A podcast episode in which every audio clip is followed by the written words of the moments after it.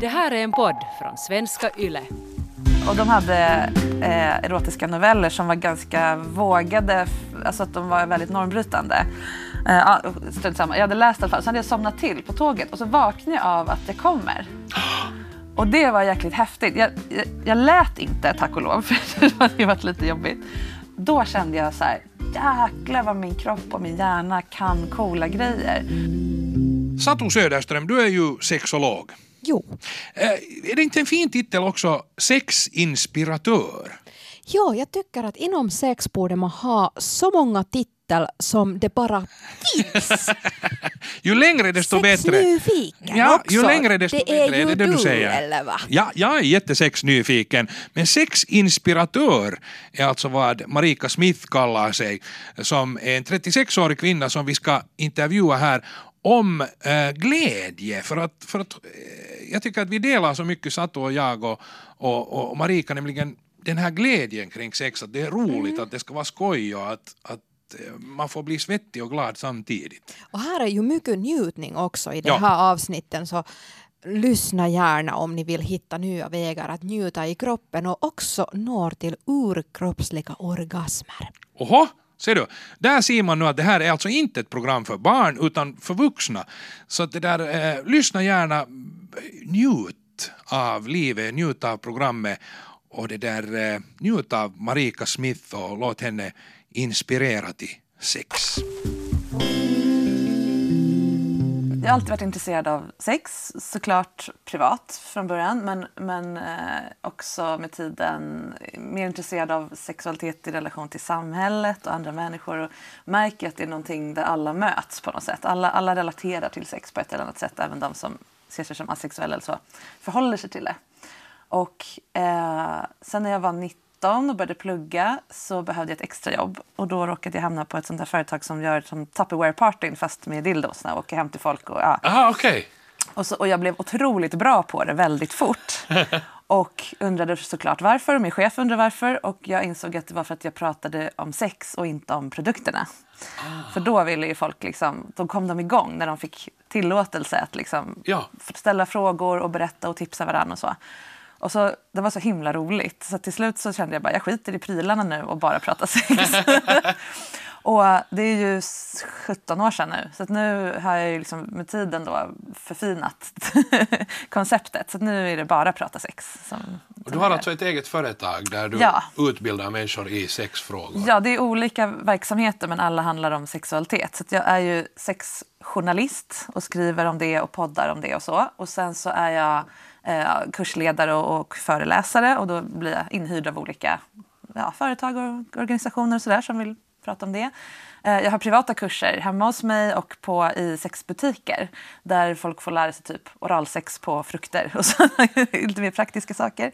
Och sen så har jag personlig rådgivning, eller inspirationssamtal kallar jag det. De får komma och prata om sex, lite som på de där parterna fast hemma, att man får tillåtelse att bara mm. tänka högt och bolla tankar. Så det är inte terapi, verkligen inte, utan ja, man blir lite coachad och får lite ja. tankar och så.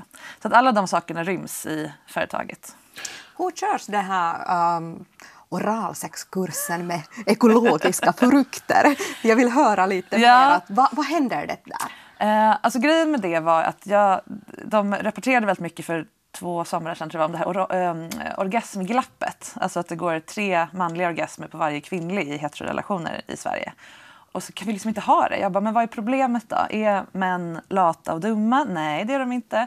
Är det så här patriarkat? Nej, men det är inte heller. Utan det är för att vi får lära oss sex fel. Vi fokuserar alldeles för mycket på knullbiten och för lite på de andra grejerna. Så jag vill ju att höja upp andra sexpraktiker så att alla blir liksom likvärdiga. Så att, ja, skippa det här med förspel och sen det riktiga sexet och eftergoset. Och tänkte jag, hur ska jag få folk att göra det? Jo, jag måste ge dem bättre självförtroende när det kommer till de här andra bitarna. Alla vet hur man knullar, men resten är lite så här oklart hur man, exakt hur man gör. Och man, i porrfilm, man ser inte hur någon blir slickad, man, oftast i alla fall. Det blir liksom, man gosar in sig lite där, eller så gör de det på ett sätt så att man, ja, visar att hur man ska visa det. Och, ja. Vi ser kvinnors reaktion, men inte varför? Ja, men lite så. Man, man får inte riktigt reda på hur man ska göra helt enkelt. Och då hoppar folk hellre typ över det. Så då tänkte jag, då bjuder jag in folk och så får de prova. Men de kan ju inte prova på varandra. Det blir liksom en helt annan slags kurs och det vill ingen komma på. Och inte heller på liksom lösfitt och det känns lite äckligt. Och så så att, nej men frukt. Så på sommaren så kör vi persikor eller plommon som är liksom lite vulva, saftiga. Ja. Exakt. Och på vintern så kör man en halv apelsin. För då kan man pilla in fingrarna och så bygger man liksom blygdläppar av klyftorna. Och så, oh. och så kör vi bananer för kukarna då. Så att, och, och det unika med den här kursen tror jag jämfört med motsvarande som jag har varit på i typ England och så. Är att här gör alla båda frukterna. Så det spelar ingen roll vad man har för kön. Själv och vilket kön man har sex med. Båda ska lära sig, alla ska lära sig båda varianterna. Därför att, dels för att det ska vara öppet för alla naturligtvis. Och jag bryr mig inte om vilken, vilket kön man har sex med. Men också för att det är lika viktigt att veta hur man tar emot oralsex som hur man ger. Så folk kommer ju för att lära sig bli bättre på att ge. För alla vill vara en bra älskare eller älskarinna. Mm. Men i det, och det tänker folk inte på, är ju jättemycket också att vara bra på att ta emot och ge feedback. En god behaglig gärning. En god behaglig gärning. Mot sig, den njutningen. Kan du liksom ja, komma in i det? Ett sätt är ju, ja, det beror lite på vad, vad, vad man, har, man har något problem med. Men många kvinnor tycker att det är jobbigt att ta emot oralsex. Dels för att vi får lära oss att fittor är äckliga. Smakar och luktar konstigt och så vidare. Eh, så det har vi liksom ett kapitel om. Bara hur man gör en... Eh, En, gör oralsex till som en vinprovning. Att istället för att tänka så här, det smakar inget bra eller det smakar si eller så, eller försöka kladda över med något jordgubbsglidmedel, tänker jag liksom, okej, okay, hur smakar den här kvinnan som när man provar ett vin? Det, man säger inte så här, det här vinet var gott eller äckligt, utan man säger så här, det här har jordiga toner, det här är fruktigt, ja ni vet, så här, ja. Det har mycket fyllighet. Ja, om man tänker så, ja exakt, ja. exakt. Om man tänker så om För vi smakar ju lite olika också. Om den här fittan har mycket mognad liksom, eller ja. eh, här finns det man- mangotoner eller smakar lite buljong eller man, man kan hitta, ja. äh, hitta så här. Då blir det både härligare för den som som får höra det här om sitt ja. kön, för det har man ja. aldrig fått. Och för den andra så blir det mer nyfikenhet och upptäckande än bara nu måste jag vänja mig vid den här smaken. Så det går vi igenom sånt som har med det att göra, som att få självförtroende i att ta emot så. Mm. Mm. Men manlig i kroppen, tycker du liksom att man måste alltid ha stånd eller går det också att ge oralsex och mota med lösa kok?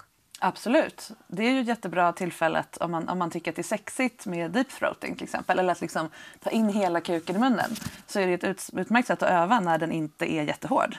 Särskilt om den är lite större. Mm. Då kan man ju liksom få in mycket mer i munnen och känna hur det känns och, känna, och så kanske den växer liksom i munnen så kan man ta ut den i den takt man vill. Så man kan göra väldigt mycket roligt med en kuk som inte är superhård. Och det är också en, en poäng med de här kurserna att uppa som man säger, sextekniker som inte kräver en hård kuk. För anledningen till också att vi hoppar över det så kallade förspelet men andra tekniker än, än samlag. Ja, du kallar det hellre, hellre andra tekniker ja, än förspel. Ja, för, ja, ja, för jag tycker att det är fånigt att säga ja. att det är en, en, en förberedelseuppvärmning. Liksom. Ja, det är inte riktigt. Ja. Nej, ja. nej, men anledningen till att de har lite lägre status än samlaget eh, och gärna hoppas över eller förkortas är ju att män är så himla rädda att inte, ha, inte kunna hålla ståndet till, fram till samlaget. Att är man kåt så vill man liksom gärna få in den så fort som möjligt så man kan leverera ståndet som man förväntar sig att den andra då, om i en heterorelation kvinnan vill ha. Men då blir det ju istället så att kvinnan eller den som har vaginan då inte hinner bli redo riktigt. Och så blir, får ingen orgasm. Eller så får mannen orgasm men hade inte så kul på vägen dit. Ja. Behöver mannen en hårdstående kuk att nå till orgasmen? Eller Nej, går det också med lösa? Det går absolut. Det är lite trixigare. För många har ju övat sedan de var tolv år på liksom så fort som möjligt gnida så mycket som möjligt så att man får orgasm. Det är ju det, är ju det, det som de flesta har invant. Men man kan absolut lära om det. Jag intervjuade en person i min podd här, eller jag coachade en person i min podd som är transperson och har en kuk men inte vill knulla. För att det känns, inget, det känns inte rätt för, mm. för henne.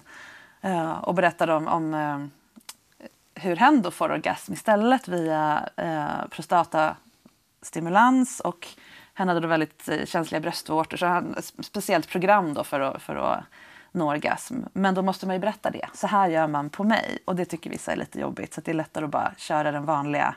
det som man vet fungerar. Mm. Um. Vad säger du till de mannen som har problemet med stånd? Till mm. exempel att man har varit i en operation varför mm. den inte kan stå mera. Mm. Um, måste man då kasta i skräplådan hela sexlivet? Eller? Ja, nej men precis. Nej, det behöver man ju verkligen inte. Det bästa är ju om det är möjligt att om man vet till exempel att man ska genomgå en operation eller man tar, börjar ta en medicin som kommer göra en impotent eller så eller ge en erektionsproblem, att man redan innan pratar med sin partner och börjar hitta nya, eh, nya sextekniker eller sexvarianter som är sköna innan problemet finns. För annars så känns det som ja, det här blir någon slags tröstpris för att det, här, för att det riktiga inte fungerar. Men om man redan hade en, en bred repertoar med massa härliga saker man kan göra som inte involverar kuken i princip alls, eller åtminstone inte kräver att den är hård, då blir ju liksom övergången mycket mjukare. Men sen är det ju jättejobbigt att förlora sin erektionsförmåga för jag skulle säga nästan alla män. Det kopplas ju mer psykologiskt till ungdom, virilitet, styrka, kraft, manlighet, allt det här. Så att, då, om man då kan åtminstone ta bort tanken på att man inte kan göra sin partner nöjd, så är det i alla fall lite enklare att deala med det.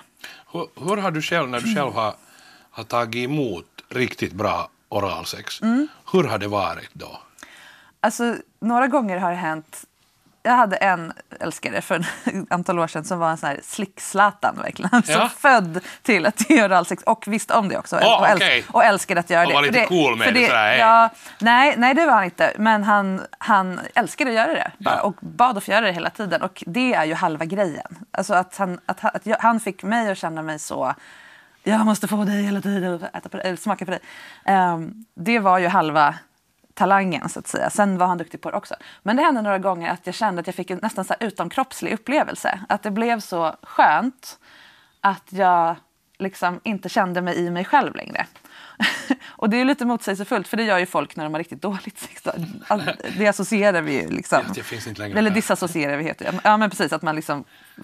Blundar, här... blundar och tänker på fosterland. Ja men exakt. Men här var det precis tvärtom. Jag ville vara så närvarande att jag blev liksom ett med hela rummet. Alltså det var så himla häftigt. Och det ville jag ju låta andra uppleva såklart. Um, men framförallt bli bekväma med att oral, alltså, ha mer oralsex. Men frågade du honom mm. att vad gjorde du? Nå. Eller visste du allt som han gjorde? Ah, nu gjorde han så här. Nej, men det var, jag försökte några gånger att tänka så här, men exakt vad liksom, är det så här hård tunga eller mjuk tunga? Ja. Men det var liksom, det är som en dans. Man kan liksom inte fråga någon som är bra på att dansa vad de gör. Det är bara känsla och rytm och ja.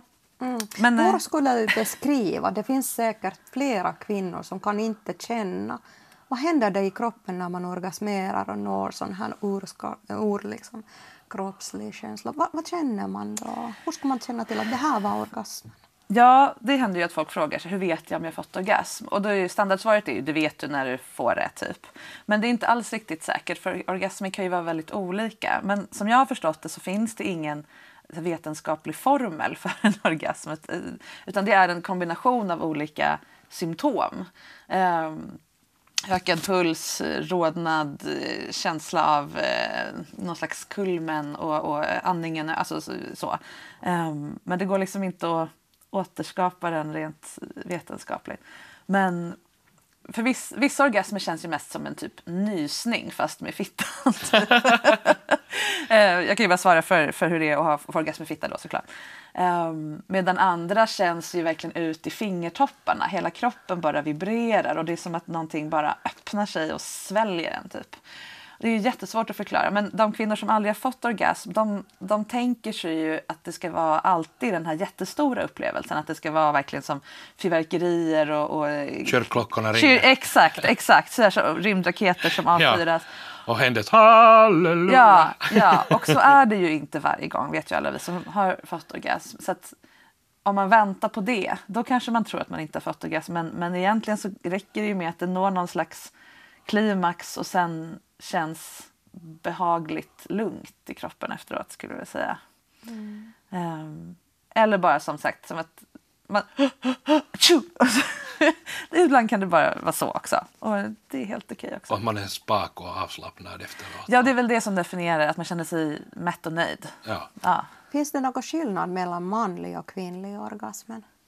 Alltså känslan kan jag inte prata för såklart. Um, men skillnaden annars är väl att de jag har pratat med som har upplevt båda, alltså som har gjort en, en könskorrigering, ja precis, ja, de upplever att det är skönare som kvinna, men då har de ju inte en medfödd klitoris. Så att, eh, men klit, alltså klitorishuvudet har ju åtta tusen nervändar och ollanet på, på kukar har ju fyra tusen. Så att bara där, ja. Plus att vi kvinnor kan ju få hur många orgasmer i, i teorin i alla fall som helst. Medan män har en, en återhämtningsperiod såklart.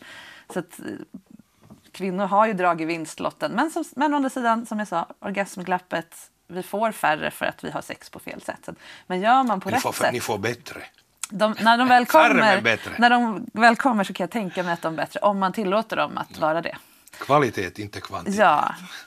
Men sen så, för män är det ju väldigt också kopplat till utlösningen. De, de sammanfaller ju nästan alltid. Inte alltid, men nästan alltid. Ja, alla föreställningen är att de ska sammanfalla. Ja, men förväntningen är ju det. Ja. Har, har man inte fått en utlösning så har, fattas det någonting. Liksom. Ja. Och den grejen har ju inte vi. Så då blir det ju också en massa fokus på det. Uh, och mycket prestation kring det. Uh. Om man kan inte få utlösning, tycker du att ändå orgasmen är möjligt? Ja, absolut. Det finns ju många, men, men, men de flesta behöver ju träna upp de här torrorgasmerna så att säga. Mm. Um, precis som man kan få utlösning utan att få orgasm också naturligtvis. Um, men ofta så kommer det inte riktigt av sig själv. Det är inte så att man bara råkar få det eller råkar upptäcka, utan man får träna lite med andning och så. Och, ja. uh, det handlar väl om att hitta... Alltså om, om man... Men som kommer för tidigt, alltså får det, det som vi kallar då för tidig utlösning, men som egentligen borde kallas typ ofrivillig utlösning, för att vem bestämmer vad som är för tidigt, mm. men när man inte kan kontrollera sin orgasm. Um, de, de gör ju någonting som um, att man tänker sig att, en, att kåthet är en, en temperatur, jag vet, en termometer från mm. ett till tio. Och Kom, ligger man på ett till två, ja, då är man liksom lite kåt. Och sen så stiger det. Och sen så blir det ofta att det rusar från kanske fem upp till nio, tio. Och, så, och sen så har man kommit. Eh, men man tränar sig på att lägga, ligga kvar på fem, sex, sju. Och inte gå upp till åtta, nio, tio. Och ligga ganska högt på den här skalan men ändå inte komma. Då kan man lära sig att också komma till de högre och få orgasm. Men att det inte behöver vara någon utlösning samtidigt. Men sen så behöver man inte få orgasm heller för att det ska vara skönt. Alltså man kan ju gå upp till åtta och sen gå ner igen och upp igen och ner igen. Och jättemånga gånger. Och sen till slut så får man utlösning och då orgasm. Men då har man fått så mycket njutning på köpet. Eller liksom innan i de här vågorna, eller man ska säga. Att det ändå totalt sett är skönare än själva orgasmen. Det här prestationsfokuset är, förstör ju väldigt mycket för män. Det gör ju de ju både... De får visserligen orgasm, men vägen fram är full med, full med liksom, äh, tänka på isberg, deklarationen, så osexiga saker. Eller tvärtom, nu måste jag hålla ståndet. Så då börjar man tänka på någon hade sex med för tio år sedan. Saker som inte har med, eller podd eller någonting som inte har med här och nu att göra. Och då är det svårt att vara riktigt närvarande. Och det är ju ofta det som, nu, nu blir jag väldigt heteronormativa, men de här problematiken är ju vanligast i, i heterorelationer. Och kvinnor vill ju gärna ha mycket närvaro när vi har sex. Det får gärna vara hårt och snuskigt och allting. Men man vill ju vara med den som är här och nu, så att säga. Uh, och om den då tänker på deklarationer eller, eller uh, någon film de såg, så blir det ju inte riktigt så. Och där riskerar vi ju också, eller man riskerar att inte känna av om den andra faktiskt inte vill. Därför att man håller på att tänka på deklarationer. Ja. Uh, och då kan det ju faktiskt bli nästan övergreppssituationer. Och det kan jag tänka mig ganska vanligt i de här gråzonssituationerna. Han kände inte riktigt av att jag inte ville längre. Nej, för han tänkte på sin, att han skulle prestera för din skull. Så det var inte av egoistiska skäl, utan för att Men, vi tänker fel. När hade du senast riktigt bra sex? Bra fråga. Um, jag hade en ganska bra session här i förrgår. Uh, för jag har insett, får man vara personlig här? Absolut. Jag, jag har insett att jag inte riktigt pallar att suga av folk liggande som en kringla så här. Nej. Framåtböjd, sittande på knä i sängen med någon som ligger på rygg. Det funkar inte för mig. Det är någonting med energiflödena som ja. stoppas upp. Så att jag har liksom tröttnat på det. Ja. Men nu gjorde det så att jag låg på rygg istället på sängen med ja. huvudet utanför. Och liksom, ja. fast, inte, fast jag höll i kuken ja. och liksom åt det hållet. Och det funkade skitbra. Då var det jättehärligt och för båda. Uh, så där var lite så här, jaha. För, för det var just det som jag tänkte, liksom att, uh. att vad var det som gjorde att det var bra? Mm. Mm. Liksom, var, var det det att du kände igen något behov hos dig själv? Eller? Jag kände, nu flödade alltså, det. Det, det var någonting som tog stopp när jag liksom satt ihop krupen. Så här, för att det, det fanns liksom inga... Men att komma till den punkten så att säga, att du, att du känner att, att det här är fel, jag har inte rätt mm. flöde och sånt här. Ja. för att nå den punkten så måste man vara ganska eh, närvarande i ja. sin egen kropp och liksom mm. medveten om att, att man kanske inte eh, man uppträder inte, det är inte en performance eller någonting, utan det. det är någonting organiskt eller någonting. Mm. Det har säkert varit en lång resa för dig att komma Verkligen. till den punkten. Mm. Hur kom du till den punkten? Hur kom du liksom... Ja. alltså, hur hittar ju... man det där att, att hej, jag vill vara en människa som känner av sitt flöde? Ja. Jag är nog ganska sträng mot mig själv och mina partners numera i alla fall, att sex måste funka. Sex är jätteviktigt. Det är viktigare än många saker som andra skulle tycka var viktigare. Uh, och då blir man ju tvungen att jobba på det, annars måste, måste jag byta partner liksom. Och jag är sträng mot mig själv att om någonting inte, om jag känner att det skaver så måste jag ta tag i det. Jag, jag får inte skuffa undan det och tänka nej men det är inte så viktigt, det här är viktigare. Så att jag har nog liksom varit tuff mot mig själv. Mm. Och, och haft har, fokus på det. Ja, och jag har gjort slut på relationer för att det inte fungerat liksom, och uh, offrat en del så. Um, Och det kan ju låta liksom hårt att nej, om man inte har sex med mig på rätt sätt då åker man ut mm. oavsett vad jag känner för personen. Men det funkar liksom inte annars för mig. Jag, jag använder mig själv väldigt mycket som liksom försökskanin eller vad man ska säga i mitt arbete. Men jag tycker också inte att du ska vara så hård mot dig själv. Jag tycker man kan, man kan också jämföra det med något. Tänk att någon är jätteintresserad av segling. Mm. Och så drömmer den om att, att det viktigaste för mig skulle vara att restaurera den här båten och åka på en jorden runt seglats. Uh. Och så träffar han en kvinna eller en man som är jätteunderbar men är helt ointresserad av segling. Mm. Så kanske, då kanske det inte funkar, för min dröm är att göra den här jorden runt seglingen mm. med den här båten som jag har rustat upp. Ja. Så inte man är väl en ond människa för att... Och så, och så samma sak om du har fokus mm. på sex och inte gör det, det är ju till en ond människa. Nej, jag är ingen ond människa, men, men jag, kan, jag kan förstå att det, det inte är ett recept som funkar för alla, att prioritera sex framför barn eller bo ihop eller vad det nu är mm. folk vill göra som känns viktigt för dem.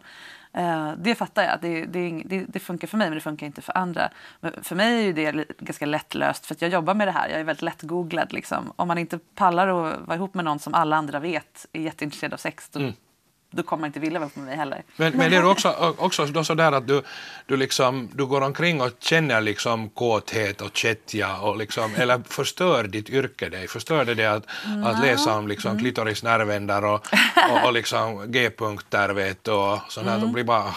Och så blir det liksom mekaniskt, eller? Det blir aldrig mekaniskt, men jag är ju obotligt nyfiken, så att jag ställer kanske lite för mycket frågor till mina partners ibland, för att jag verkligen är intresserad av hur kändes det där för dig? Hur upplever du det här? Hur har det här varit för dig i tidigare relationer? Alltså jag kan vara lite för nosy. Ja. Och, och det är ena sidan. Och sen andra sidan är att jag får ju ut väldigt mycket, eller jag får väldigt mycket sexuell energi, men det går också åt sexuell energi till mitt jobb. Alltså mitt jobb är en kanal för mm. min sexualitet. Um, så att nu till exempel när jag har precis börjat med en podd och den är, jätte, det är jättespännande, alltså jag är lite nykär i det projektet, ja, ja. Då blir det lite mindre superkåthet över till min partner mm. just då, men det är ju en fas och det, det kommer gå över, precis som jag har en ny segelbåt så kommer jag inte ja. riktigt vilja vara hemma lika mycket ja. um, så att jag delar ju den energin, men samtidigt när jag får göra alla de här sakerna, både ha sex och prata om sex och jobba med sex, så blir det ju mer också sexuell energi som jag tar hem till den jag är med. Så att det går åt båda hållen. Så du kan känna dig upphetsad och glad trots absolut. Att det är ett yrke?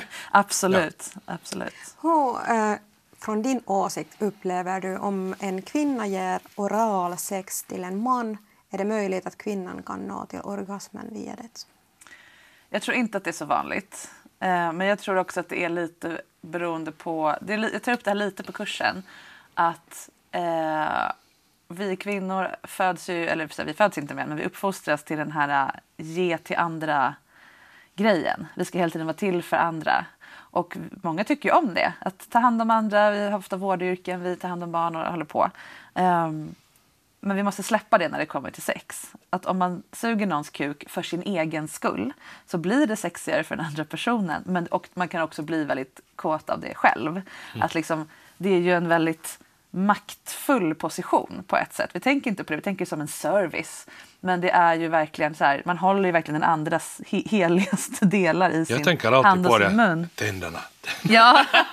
ja, men dels det, så här, jag kan lita det om jag vill. Men också jag har... Det är ju det yttersta liksom, ja. formen av, av att jag litar på. Ja, ja men absolut. Absolut. Och sen, man kan liksom...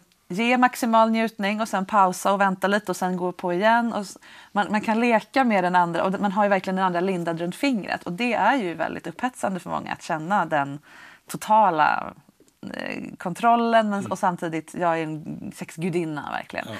Men orgasm utan stimulans av könet samtidigt tror jag inte är så vanligt. Men att blir askåt. Men, men vi, vi talar här om just att, att bli slickad också. Så, vad tror du om andra former av orgasm för, för kvinnor? Till exempel just stimulans, bröstvårtor eller, mm. eller stjärten eller, eller mm. nacken eller vad vet jag, näsryggen.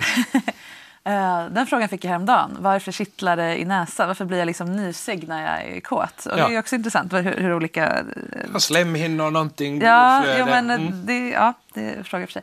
Men det, egentligen, så här, egentligen finns det ju bara en, en orgasm. Men den kan ju framkallas på massa olika sätt. Så man pratar ju ofta om så här, g-punktsorgasm, analorgasm, vaginalorgasm, klitoralorgasm. Och det är ju egentligen inte riktigt vetenskapligt korrekt. Mm. Så det är, orgasm är som sagt en... en Eh, en subjektiv känsla. Eh, men man kan framkalla den på olika sätt och då får man olika typer av resultat. De flesta till exempel som får g-punktstimulans, alltså att man trycker upp insidan av slidväggen framåt när man är upphetsad, känner ju att den orgasmen blir mycket mer tillfredsställande, fylligare, den går ut i hela kroppen och kän- känslomässig på ett annat sätt. Medan gnugg på klitoris ofta blir mer än den här acho-nysorgasmen. Lite hårdraget, det behöver ja. inte vara så. Men sen kan du, vi kvinnor, om vi pratar kvinnor just, är otroligt kontextberoende. Så att kontexten vi har sex i är mycket viktigare än hur stimulansen går till. Så att känner man sig trygg med omgivningen, man har stängt av alla ta hand om liksom, mm. eh, receptorer i hjärnan och så, eh, så är man ju mycket mer mottaglig för, för att, att få en ordentligt härlig sån här genomkörad orgasm oavsett vilken teknik. Men kan du få orgasm till exempel om man stimulerar bara dina bröstvårtor till exempel? Jag, tr- jag, jag tror det. Det har inte hänt hittills, tror jag. Men du har varit på väg dit? Ja, till exempel. Uh, ja precis. Jag bara hittar någon som har tålamod nog. Ja, men du kan men känna ja. att ah, ah, ah, ja, vi rör oss ditåt. Absolut. Och jag känner, om någon tar mina bröstvårtor exempel, på menar. rätt sätt så känner jag att det går nervtrådar direkt. Jag känner det i klitoris. Så att det liksom... Det där är jättespännande att experimentera med. Och även andra, alltså nacken och bit ner på ryggen kan jag också bli så här. Kan du beskriva din bästa orgasm? Hur kände det till? Oh, vad hände orgasm. Det i kroppen? När var det var? När var min bästa? Åh, oh, nu måste jag tänka lite. Kära dagbok. Kära, ja, precis. Jag kan inte säga vilken som var den bästa. För det, jag tror inte säkert att den bästa var den mest intensiva. Utan den bästa kan ju också ha varit med rätt person vid rätt tillfälle. Alltså, mm. bara att det var bara så himla... Men en som jag minns, det var att när jag satt på ett tåg en gång. Alltså, jag kanske var tretton år. Och jag hade läst någon så här... Äh, det fanns en tid som heter Darling. Mm. Som äh, ja, var lite så här feministisk så, och lite cool på den tiden. Men det hade ju väl alltid varit också. Starlet har ju varit också lite ja, så här girl power. Ja, jo, det men den här var ännu lite mer edgy. Okay. Och de hade... Eh, erotiska noveller som var ganska ganska vågade, alltså att de var väldigt normbrytande. Eh, stund samma. Jag hade läst i alla fall, så hade jag somnat till på tåget och så vaknade jag av att jag kommer.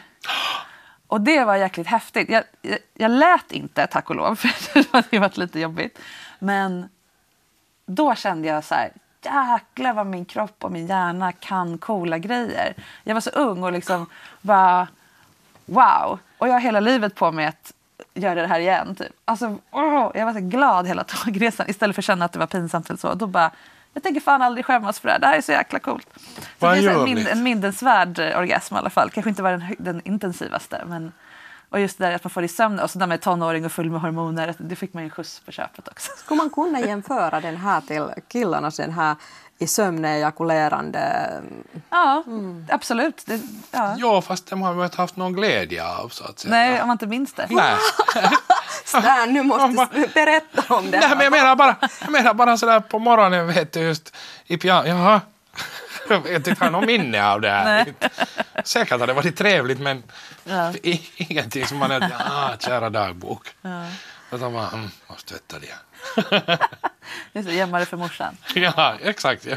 Hastigt bara under kranen. Ja, det är ju det här som gör att, folk, att många män har problem med för tidig utlösning, som jag sa. Att vi lär oss så tidigt att man ska bli klar så fort som möjligt och gömma undan och liksom ingen får komma på en. Så att man tränar upp sig och komma så snabbt som möjligt hemma under täcket i, i smyg. Så. Och sen så sitter det kvar sen när man har sex med andra också. Så att, om vi kunde vara lite mer... De här i sömnen är ju svåra att påverka. Ja. Men lite, inte kolla så noga på sönernas lakan och så vidare, utan liksom leave it alone. Jag läste en fin sån här def- definition en gång på, på, på just att ha, ha oralsex med en kvinna. Att, att den här mannen var så nöjd när han vaknade upp på morgonen och ansikte, hans ansikte kändes som, som äh, glasyren på en munk.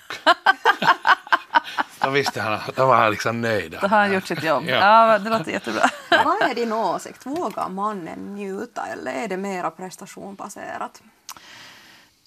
Jag skulle säga just nu, precis de se- i år och de senaste kanske fem åren så har det ändrats jättemycket. För det har varit otroligt mycket fokus på prestation. Alltså, nästan varje gång jag har typ svensexor eller sammanhang där killar får ställa frågor om vad de vill om sex. Nästan bara om hur de kan bli bättre.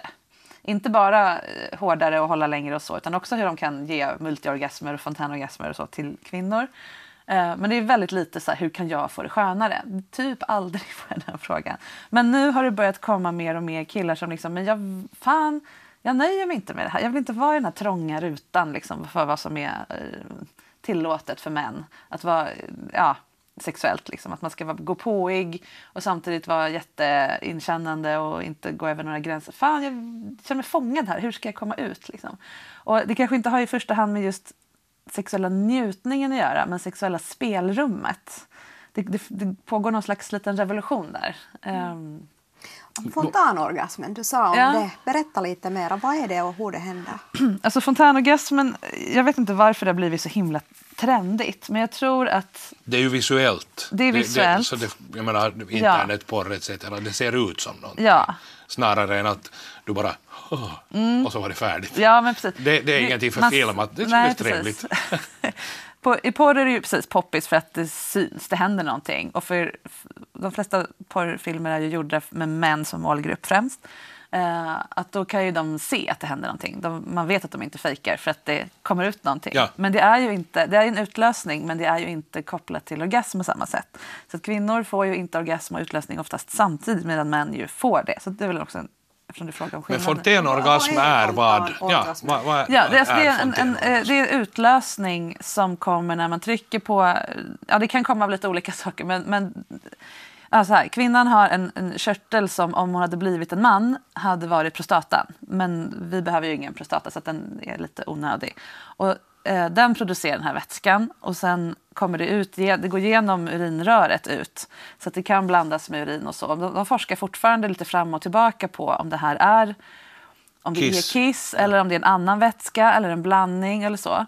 Men jag var på en kurs hos en tjej, inte just i det här men för övrigt, så hon, hon är världsmästare i squirting, alltså i antal gånger och liter och så på, på en timme. Och hon hade gjort några experiment där hon åt rödbetor, för då kissar man ju rosa. Ja. Och sen squirtat, och det var inte rosa, just för att bevisa att det var liksom inte samma. Att det var olika vätskor, ja. Okej. Okay. Så att vetenskapligt är det inte riktigt fastställt, men de har inte heller fastställt att G-punkten finns, men alla upplever ju det. Liksom, om de, så att, ja, vi ligger väldigt mycket efter. Då lägger det prestation sen på kvinnor att, att, att hej och hå, här är jag en, en medelålders kvinna och jag har aldrig haft en fontänorgasm, men jag är plötsligt sämre. Verkligen inte. Och det är det som är så himla viktigt apropå det med att det inte finns en massa olika sorters orgasmer. För det blir gärna det här som en nu vet, fågelskådare, att man ska kryssa för vilka ja. fåglar man har sett. Liksom, aldrig haft en analorgasm, aldrig haft en fontänorgasm, ja, aldrig haft det här, då är jag sämre. Ja, eller Pokémon, man ska fånga alla liksom. Ja, ja. Nej, utan... Eh, Det, jag fattar inte varför det heter fontänorgasm, för det är ju inte en orgasm utan det är en utlösning som är, den känns knappt för de flesta, eller känns den så är det i alla fall inte som att känna en orgasm, eh, och det är inte heller en fontän, för det är liksom inte så att, för, på de flesta mm. att det sprutar, utan det väller ut, alltså typ som att man, mer som att man kissar på sig eller liksom, det bara f- f- kommer ut vatten ja. eller vätska då, och det kan vara bara några droppar eller så kan det vara en halv liter, det är ju jätteolika. Um, och har man då kissat precis innan man börjar sex och så kommer en halvliter, ja då var det ju inte kiss. Det kom det ju någonstans ifrån då. Nej, så jättemånga kvinnor frågar, åh men hur fontänorgasmer får man det? Men så att, visst, det är jättemånga kvinnor som får det hela tiden och tycker det är skitjobbigt för att det blir så jäkla blött. Man kan liksom ja, inte ha riktigt, ja, ja. bara, bara ha en orgasm på morgonen, man ska ta fram handdukar innan och grejer och så. Så att de som har det vill ofta typ, hellre typ inte bli av med det, men åtminstone kunna kontrollera så att det kommer typ ibland. Um, Men vi är så inriktade på att kvinnor ska prestera och man ska vara så himla... Alltså så. Därför, jag tar upp det bara därför här ja. också att, att jag tycker att det är viktigt också för lyssnarna. Liksom, att vi gör ju inte det här programmet heller därför att, att folk ska känna att det här måste jag göra. Nej. Att om man har sex en gång i halvåret och är glad och nöjd med det så är det ju inget fel på det. Det, det man är inte alls en sämre människa för att man har då och då sex eller sällan sex eller aldrig sex eller... eller Uh, någon sex som är bekväm och trevlig men inte så märkvärdig. Mm. Att mm. man behöver inte liksom göra märkvärdiga saker f- för att godkännas. Det är inte alls det som det, det här handlar om. Det var jättebra när du sa den här på grund av att vi skulle kunna också ta upp ämnet. Behöver man en partner att ha sex? Jag bara säga innan, innan jag svarar ja. på den frågan. Jag brukar säga i min, i min podd och om min podd att den handlar om inte i första hand att folk ska ha bättre sex utan att man ska må bättre kring sin sexualitet. Mm. Ja, det är bra sagt. För det är ju grunden för allt, oavsett om man vill ha sex eller inte ha sex, att man känner sig... Att hej, den form som okay. jag är i nu är jag nöjd med. Ja, ja. ja men precis. Och finns det saker som man vill göra bättre, då gör man dem bättre. Är man nöjd så är man nöjd. Så. Ja. Mm. Ja. Men, ja, behöver man en partner? Ja. Eh, för att ha bra sex, menar du? Eller ja, ha en bra precis. sexualitet? Absolut inte. Jag tycker att perioder... Eller, alltså man får ju vara singel hela livet om man vill, men de flesta är ju det i perioder me- mellan relationer, eller man ska säga. Så är det bästa möjliga tillfälle att faktiskt på riktigt ärligt utforska sig själv. Och då menar jag inte bara genom onani, utan också prata om sex, tänka kring sex, analysera, fundera, eh, ta reda på vad, vad skulle jag, nu när jag inte jag behöver ta hänsyn till någon, när jag inte känner att jag måste liksom anpassa mig efter någon annans preferenser eller förmåga eller... värderingar och så. Vad, vad är det jag egentligen tänker på, drömmer om och så vidare. Och sen, ju mer man arbetar med det under ensamperioder, desto mer har man ju att tillföra när man väl har en relation sen. Men man behöver inte ha en relation överhuvudtaget. Det finns så mycket bra sexleksaker.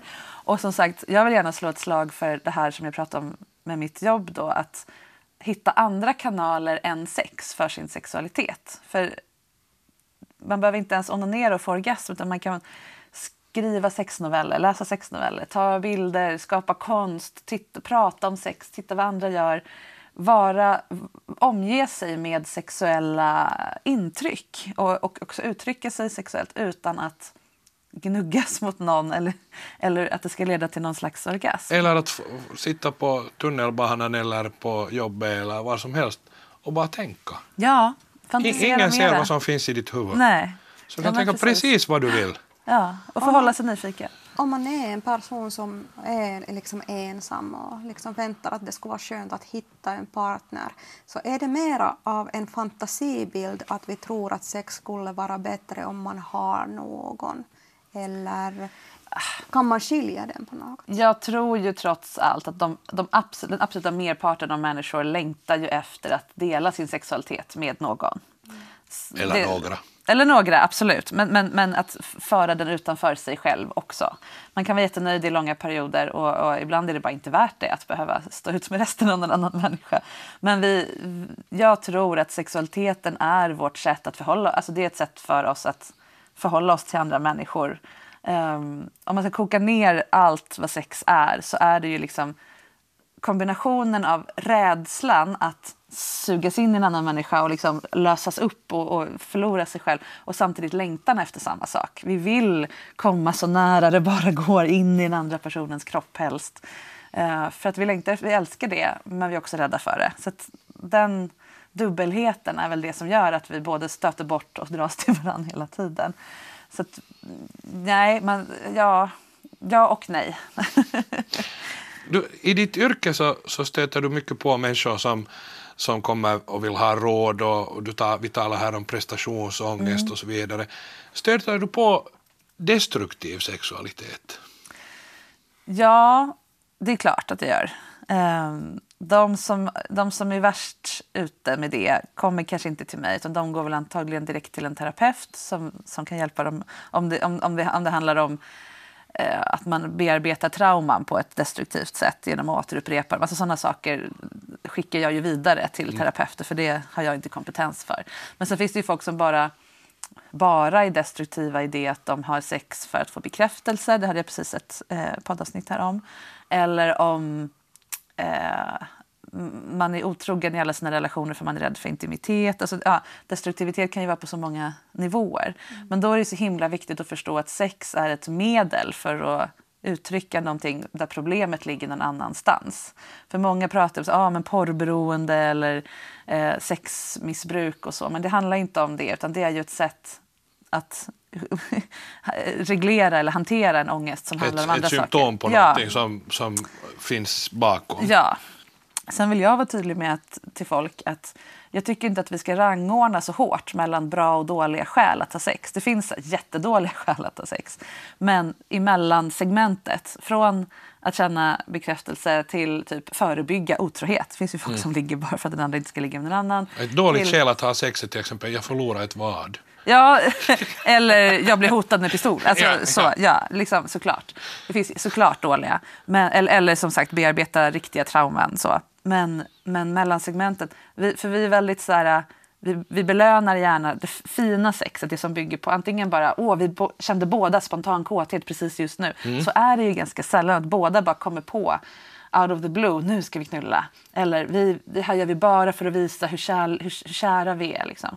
Utan vi har ju sex för att kunna somna, för att ja, alla möjliga skäl. Och det måste vara okej, för annars blir det sån himla press. Och ofta finns det ju också en sån här politisk korrekt liksom attityd till sex, att, att också att det ska vara två som är jämspelta och ja. det ska vara liksom eh, det får inte finnas någon förnedring och det får inte finnas, vet du, någon underdånighet eller, eller någonting sånt. Utan och båda ska helst tjäna lika mycket. För båda en... ska tjäna lika mycket och, och, och ha ett kontrakt på förhand och så skakar ja. man hand efteråt och säger det var trevligt, ja. det ska vi göra om. Exakt, ja men precis.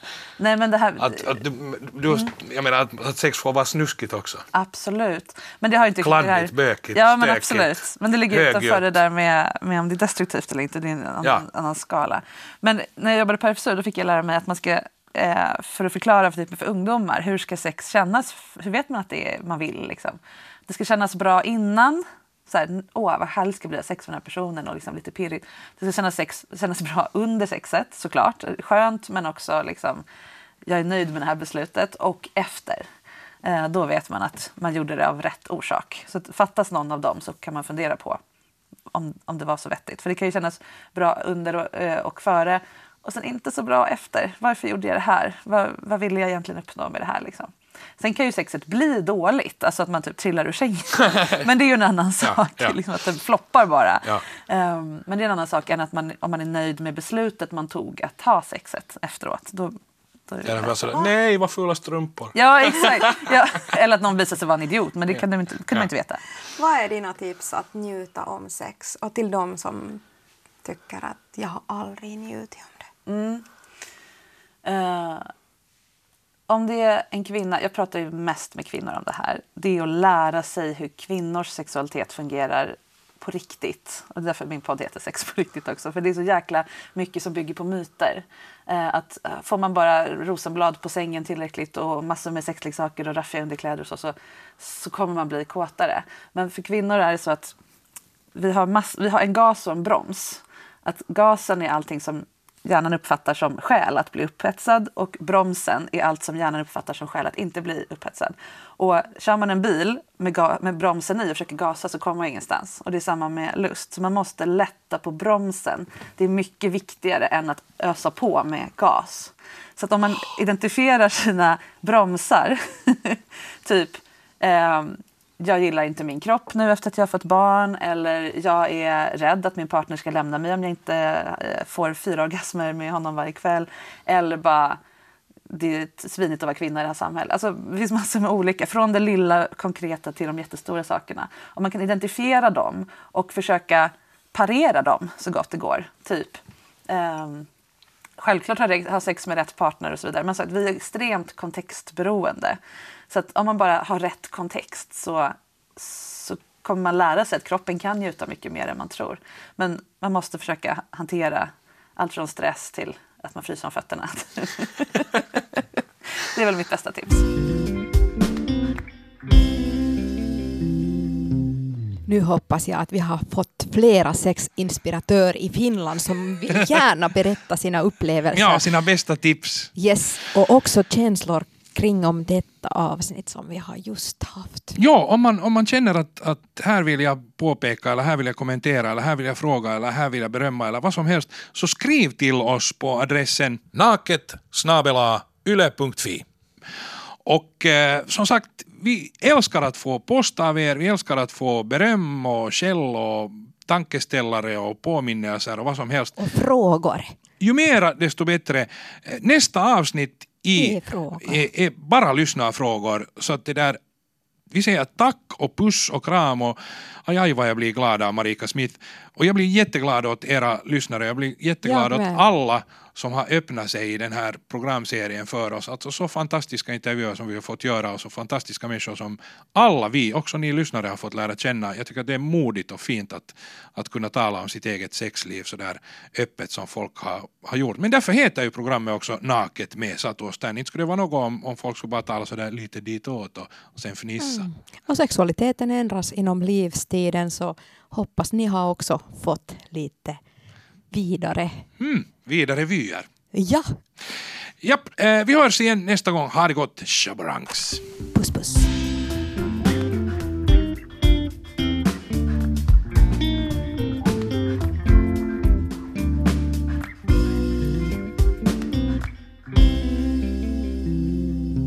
Det här är en podd från Svenska Yle.